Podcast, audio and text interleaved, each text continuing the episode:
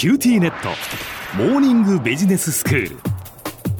今日の講師は九州大学ビジネススクールで企業倫理リスクマネジメントがご専門の平野琢先生です。よろしくお願いします。よろしくお願いします。先生今日はどういうお話でしょうか？今日はですねことわざにもありますが、まあ、一寸先は闇とか先のことはわからないというように未来がこれほどわからないこの時代において負けない組織というか、まあ、強い組織はどういうものかということについてお話ししていきたいと思います。はいこのまあ未来がよくわからない状況のことを私が専攻しているこうリスク学の分野では不確実性が高い状況と言います。うんまあ、よくわからない、まあ、これ不確定な要素がまあ多い状況と言い換えることができるかもしれません。ええ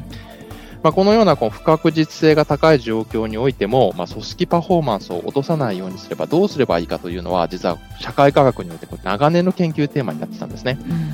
うん、で、今日はこの知見から、まあ、一つ、えっ、ー、と、導き出されたこのような不確実な社会でも強い組織の一つとして、まあ、高信頼性組織というものについてお話ししていきたいと思います。はい。高信頼性組織とはどういう組織なんでしょうか、はい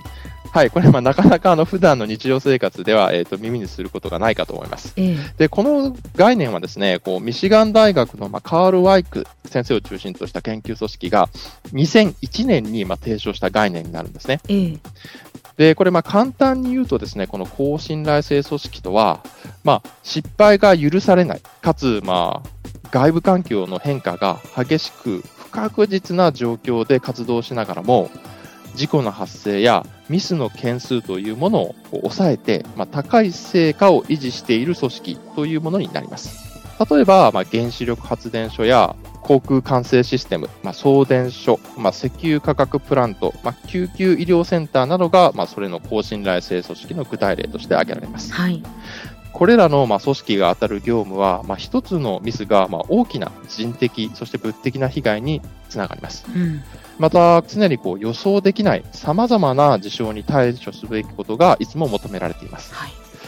言い換えれば、このまあ不確実性の高い状況においてミスをしない。つまりは、まあ、不確実性に強い組織、これがまあ高信頼性組織とまとめることができます。うんなるほど。まあ、その高信頼性組織が、まあ、不確実性の高い状況に強い組織だということは分かりましたけれども、じゃあそういう組織ってどういう特徴を具体的に持ってるんですか？はい。これについてカール・ワイク先生らは5つの特徴を挙げています。はい、1つ目が、まあ、失敗に注目する組織であるという特徴。うん、そして2つ目の特徴が、まあ、解釈の単純化を嫌がるという組織の特徴。うん、3つ目が、現場の状況に敏感であるという組織の特徴。4番目が回復能力の向上を頑張ると言いますか、ここに努力するという組織の向上。そして最後の5番目が、まあ、専門知識をま尊重するという、まあ、組織の特徴になります。うんそれぞれ、まあ、これらの5つの特徴をもう少し説明すると、まあ、1つ目の失敗に注目するという特徴は、文字通り、まあ、失敗から学習する組織であるという特徴になります。はい。まあ、人でも組織でも失敗っていうものはやっぱりあるものですが、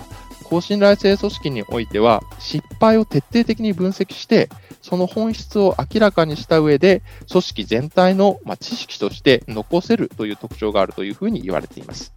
二つ目の解釈の単純化をま嫌がるという特徴は、組織の中で常にこう当たり前を疑う姿勢を失わない、それを持ち続ける組織であるという特徴になります。人間という生き物は実は考えるという行為をできるだけ省略しようとする傾向があるということが心理学で指摘されてるんですね。はい。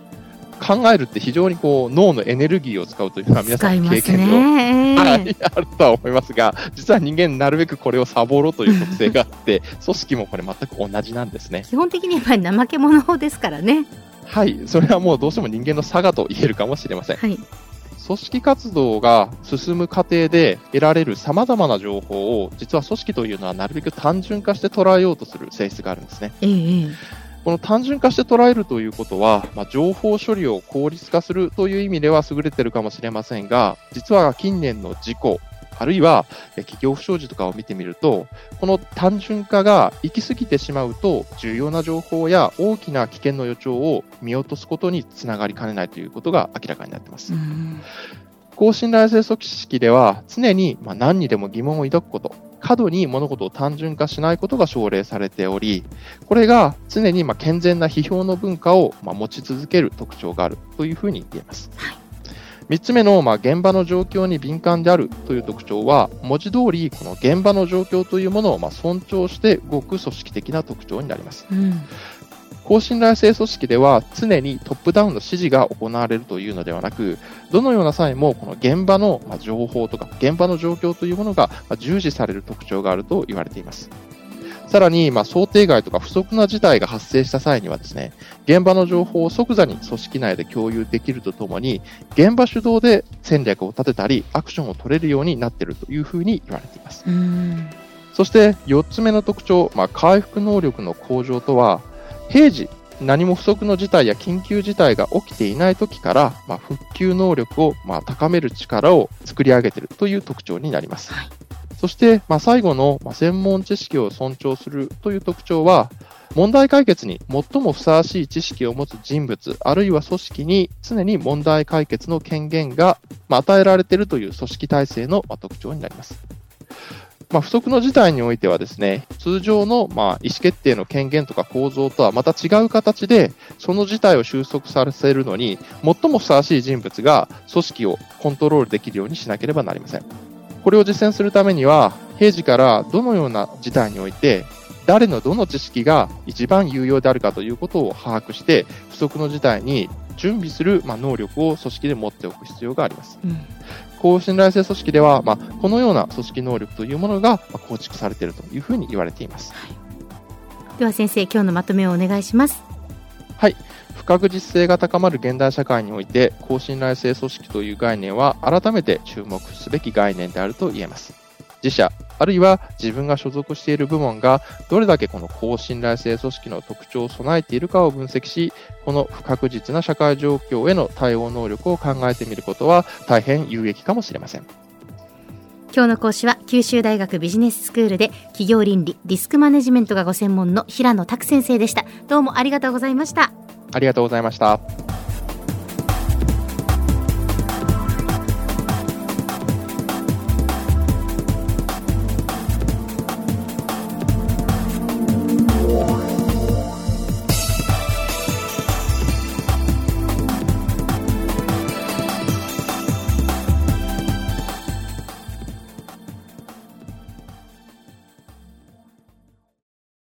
QTnet。光。塾オンライン学習になってどう？いいよ。塾までの移動時間もないし。うでもパパ送り迎えなくなった。って寂しがってたわよ。それに BBIQ で授業の映像もスムーズだし。でもパパ寂しいって。じゃあ学校の送り迎えしてもらおう。それ甘えすぎ。オンライン学習を快適に。光は BBIQ